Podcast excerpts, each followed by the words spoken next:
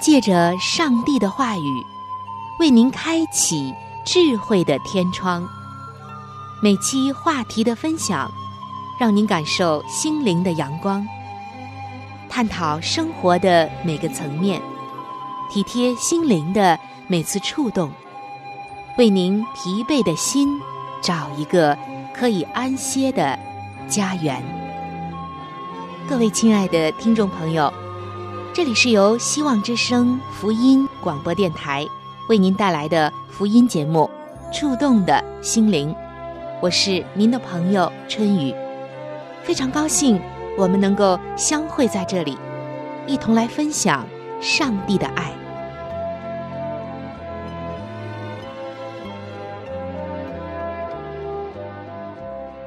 各位亲爱的听众朋友，人的一生。就好像是一场悲喜剧，有的时候上演悲剧，有的时候上演喜剧。不知道此刻的你在回顾你的人生的时候，你的经历中人生的悲喜又有着怎样的比例呢？而此刻的你，也许正在一场喜剧中，也许正在一场悲剧当中。人生的悲喜剧。究竟是由谁来掌控呢？我们自己是不是没有一点点的能力来扭转呢？大家都知道，在艺术的舞台上，有很多的喜剧明星，也有一些佼佼者被称为是喜剧之王。可是，亲爱的听众朋友，你知道吗？有一些喜剧之王，他给人带来了很多的欢笑，然而自己。却死于抑郁的悲剧之中。对于中国的影迷来说，只要看到罗宾·威廉姆斯的脸，总会有回忆被勾起来。比如说，你可能曾经因为《死亡诗社》和《心灵捕手》而感动，这两部片子可能在你的心里曾经掀起过不小的波澜。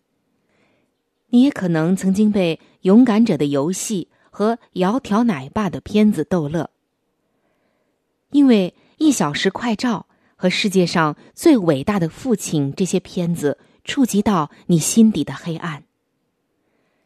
然而，就在美国时间的二零一五年的八月十一日，加州警方宣布，六十三岁的喜剧之王罗宾·威廉姆斯在家中死于自杀。罗宾的发言人称，他被严重的抑郁症所困扰。罗宾·威廉姆斯其实一直在和酗酒、毒品、抑郁症做斗争。可能你真的不会相信，这样的一个喜剧之王，竟然每一天在这样的挣扎之中。上世纪七十年代末、八十年代初，他就曾经染上了毒瘾和酒瘾。一九八三年，他的大儿子出生之后，罗宾戒掉了毒瘾和酒瘾，但是酗酒的问题在二零零四年复发后，他接受了家人的劝告，前往了一家乐戒中心。就在几年前接受采访的时候，他还很坦率的承认，每一周还是会上匿名的戒酒会。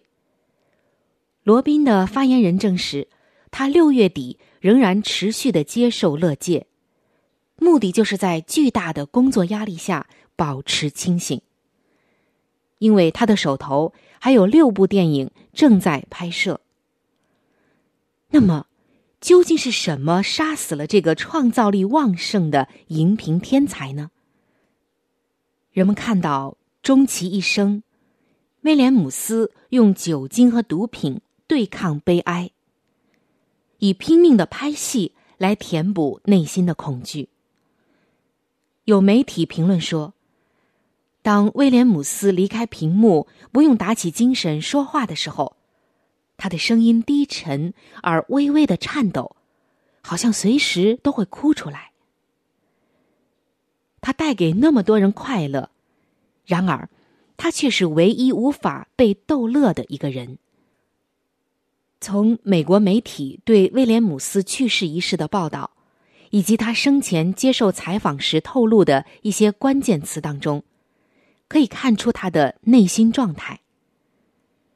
他都有什么样的状态呢？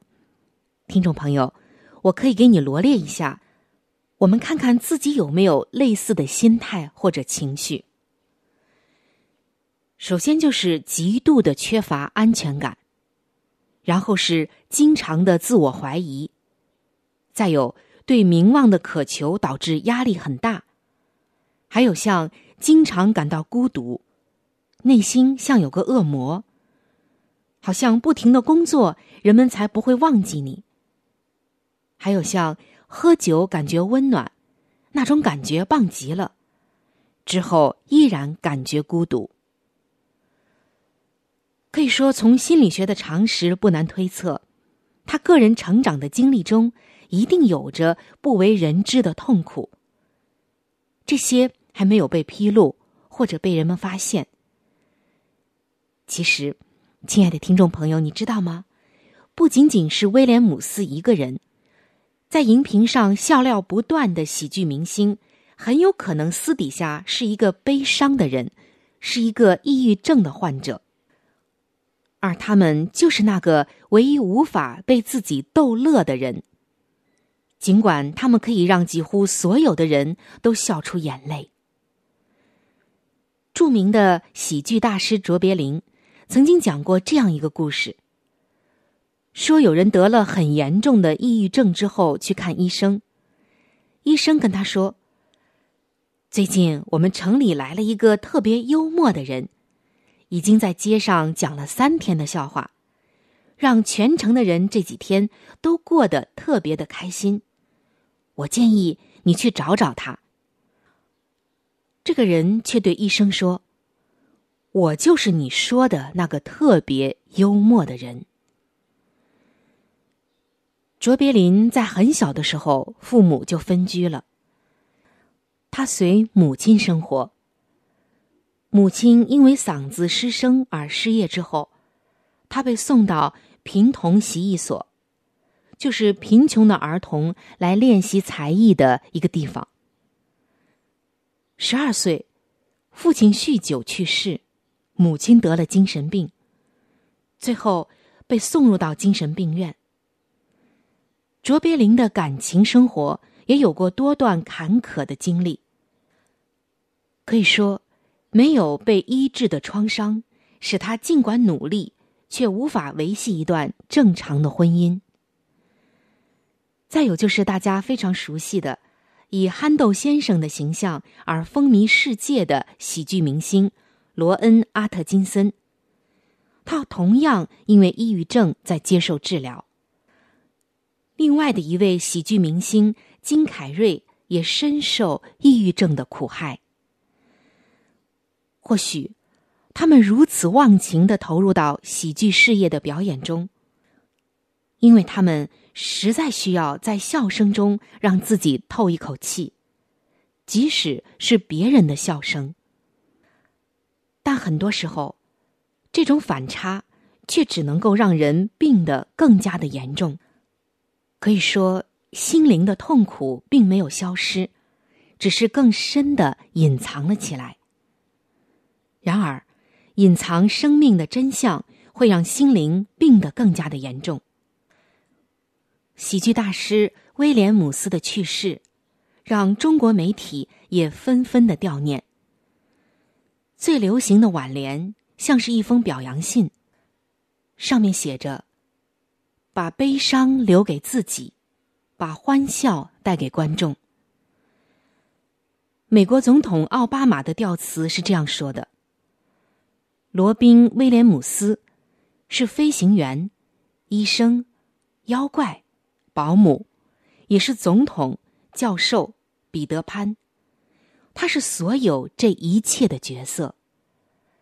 他以外星人的身份来到我们的生活中，却触动了所有的人心。他让我们大笑，也让我们流泪。他无私的奉献他的天赋。慷慨的将这些赠予最需要他的人们。从驻扎海外的军人，到生活中被边缘化的人们。奥巴马家族向罗宾家族和他的朋友们，以及每个因罗宾而找到自己的人致以慰问。可以说，人们最终对这位喜剧大师的表达大同小异。可以说，一代知名的喜剧大师就这样离开了这个世界。人们再想挽留也留不住，人们再对他表示感谢，再感谢他给这个世界和无数的人们带来的笑声。然而，他还是离开了这个世界。所以，这个世界就是这样的。人人都向着那一定的方向，也就是向着死亡，以每天二十四小时的速度移动着。无论是谁，一辈子再辉煌，都是如此。也有一些人自以为勇敢的拒绝了上帝提供的最终的最好的安慰，一路走来，用喜剧来消磨面对流逝的无奈和恐慌。当悲剧发生的时候，却没有人敢于正视这个现实。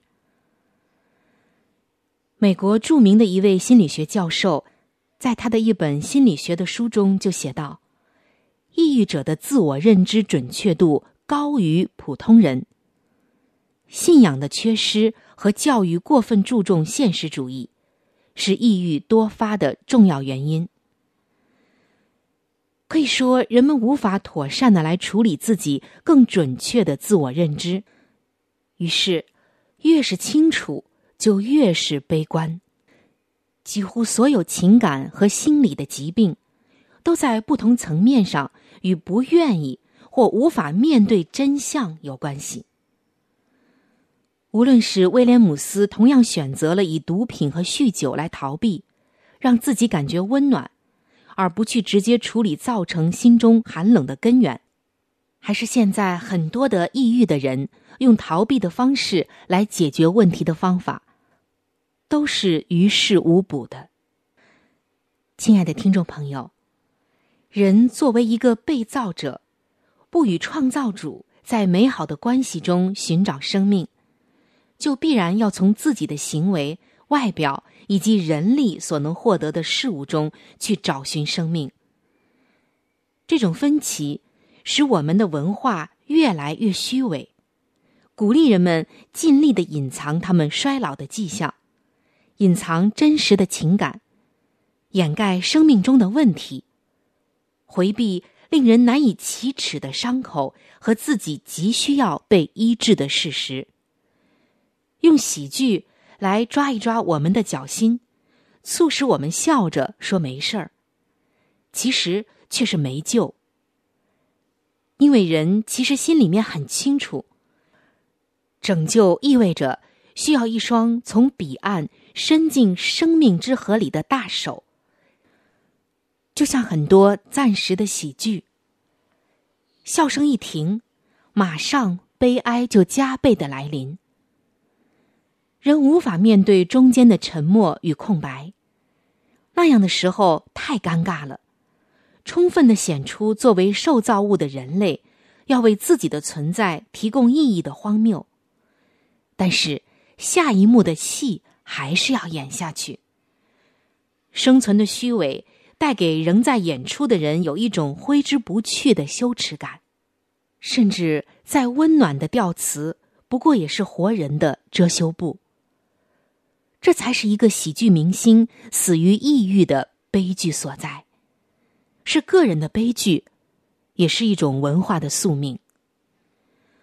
我们宁愿相信一个人看起来好一点了，他就会真的好一点。一个人努力在外表上看起来很好，往往正因为他的内心病了。如果醉的低等愉悦是我们唯一的愉悦经验。这种愉快可能会主宰我们的生活，提供一种虚假的、有限的满足。上帝创造人类的时候，赋予人类生理上的愉快、情感上的愉悦以及精神上的喜乐。在本质上，最深刻的愉悦是灵性上的愉悦，在以上帝为喜乐的生命中，罪将不再掌权，不需要靠着酒精、色情、毒品或镇静剂以及其他那些虚无缥缈的短暂的刺激，让生命发挥作用。而是生命真正的回到了它的源头里，找回了生命的价值和归宿的那一份喜乐和踏实，以及真价值。亲爱的听众朋友，圣经中上帝告诉我们：喜乐的心乃是良药，忧伤的灵使骨枯干。我们生存的许多人的灵魂都处于平静绝望中的世界。这是一个只需要诚实就能够发现的悲剧，而在这样的世界生活，却仍然可以有盼望。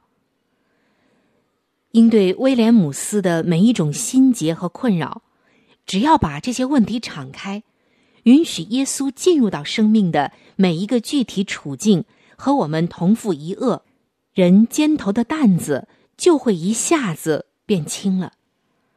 这就是福音所能提供的解决之道。平安不是生活无忧、没有问题，而是一种内心成功管理自我和环境的一种能力。但是，由于我们的内心被私心杂念充满了，这样的管理仅仅凭着自我的话，只能控制在一定的限度，而且是很容易失控的。圣经说。爱里没有惧怕，缺乏安全感，是因为缺乏爱。只有在爱里面，人的灵魂才会有平安。正如圣经中的一节经文说：“我的心平静安稳，好像断了奶的孩子在他母亲的怀中。”经历无条件的爱是生命的最基本的需求。当人只有符合某些条件或做出某类行为，才能获得爱和肯定的时候，我们内心深处知道这是外在行为被爱被肯定，而不是我们真正的自我。因此，我们的内心深处就会饥渴不已。靠行为和外表赢得爱和肯定，与存在的本质没有关系，而且。平安需要被真理的光照亮里面的黑暗，去直面他们，才能有勇气直面环境困扰，甚至是很多的患难。而被谎言包裹的自我，不安和敏感却是最常见的情绪表现。自我怀疑往往是自我长期不被接纳导致的对自己的不信实和不接纳。圣经哥林多前书的四章三节说：“连我自己也不论断自己。”所以，经常有着负面自我认知的人，要停止自我论断。我们不是从人那里得到认可和接纳，而是从创造主上帝那里感受到无条件的被接纳。我们的存在对于父母或许是难堪的。但对于上帝，却是一个有美好计划的安排。仅仅靠着意志力，演多少部戏，也无法改变一个人性格的基本面，无法医治内在的伤口，只不过暂时的改变一个人的行为，让周围人看起来好一点了，觉得他还蛮积极进取的。上帝希望我们对于世界的追求要有节制。甚至，他希望我们不要追求这个世界上一切虚伪的、短暂的、要过去的，而要追求那存到永恒的美好的事物。圣经说：“有了知识，又要加上节制。”知识常常会让我们陷入自我迷失当中，陷入嫉妒、竞争、自高自傲当中。人要安息于内在。而不是自己外在的一些东西。近来有一个流行词，叫做“外向孤独症”，很多的网友们也纷纷的承认，自己就是那一个外表无比热情、应酬无数，其实却极端孤独的人。可谓相识满天下，知心无一人。和抑郁一样，孤独同样是一种心理问题。由于自我认知的缺乏，导致与人群和现实环境格格不入。但是，孤独和孤单是不一样的，孤单只是一种存在状态，而不是病态。长期孤独的人会形成强烈的自我挫败，孤独者从根本上无法平衡自我和人际关系以及环境，所以孤独它的本质是对别人的不接纳，深一层次其实是对自己的不接纳。人。被罪分割成了一座座的孤岛。当人与人彼此分离，就更容易陷入怀疑不安的负面情绪里煎熬，直到被心底的恶魔所吞吃掉。加州大学洛杉矶分校的一位教授说：“良好的心理健康状况，建立在于最为暗淡的情绪里看到光明的能力之上。”圣经说。喜乐的心乃是良药，忧伤的灵使骨枯干。亲爱的听众朋友，真正的喜剧带给人灵魂真正的喜乐，而不只是感官上的快乐。今天，上帝的福音就是最大的喜剧。谁能像你？承担我忧郁，是我的安宁接近我心灵。谁能像你摆上你自己，挽回剂，赐我新生？在这灰暗的途中，我要紧紧地跟随你。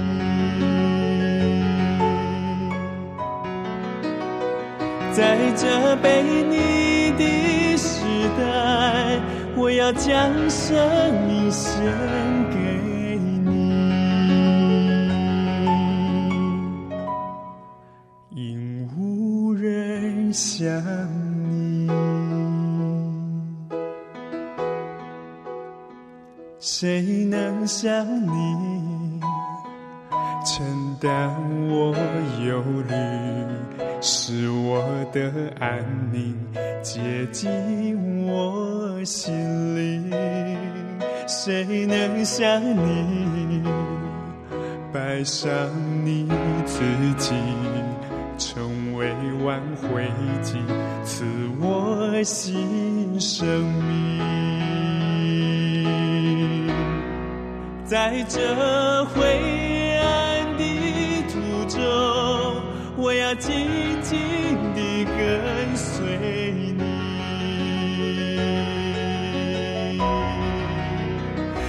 这被你的时代，我要将生命献给你，因无人像你。谁能像你，亲爱主耶稣，如此深处？我心。各位亲爱的听众朋友，时间正在悄悄的流逝，就在不知不觉当中，触动的心灵节目就要和您说再见了。春雨渴望着触动的心灵，能够触摸到您心灵深处最深的需要和渴望，也非常愿意。能够和您成为最最知心的朋友，在我们这里有一些和信仰相关的资料，还有小册子，都是可以免费的赠送给您的。只要您愿意来了解我们的信仰，愿意来认识这位爱你的耶稣，您都可以来信或者是发电邮索取这些资料，我们将会免费的寄送到您的手中。在这里，春雨要特别说明的一点就是，如果您的条件允许的话，非常的欢迎您能够上网来收听我们的节目，以取得最佳的收听效果。我们的网址是三 w 点 v。O h c 点 c n，我们的网址是三 w 点 v o h c 点 c n。如果您对我的节目有什么意见或者建议以及感想，我是非常的欢迎您能够来信告诉我。您写“春雨收”就可以了，“春”。是春天的春，雨是雨水的雨。如果您是用电子邮件，请记我的电子邮箱。我的电子邮箱是 c h u n y u，就是春雨的汉语拼音。接下来是小老鼠 v o h c 点 c n。我的电子邮箱是 c h u n y u，就是春雨的汉语拼音。接下来是小老鼠 v o h c 点 c n。欢迎您能够来信或者用电邮的方式和我联系。春雨在这里期待着您的来信。好了，我们今天的节目到这里就要结束了。希望您能够常常的光临和支持这一频率，收听希望之声福音广播电台其他时间段更为精彩的节目。愿您能够充分的认识和体会上帝的爱，也愿上帝的爱能够伴随您一生。下期节目我们再会。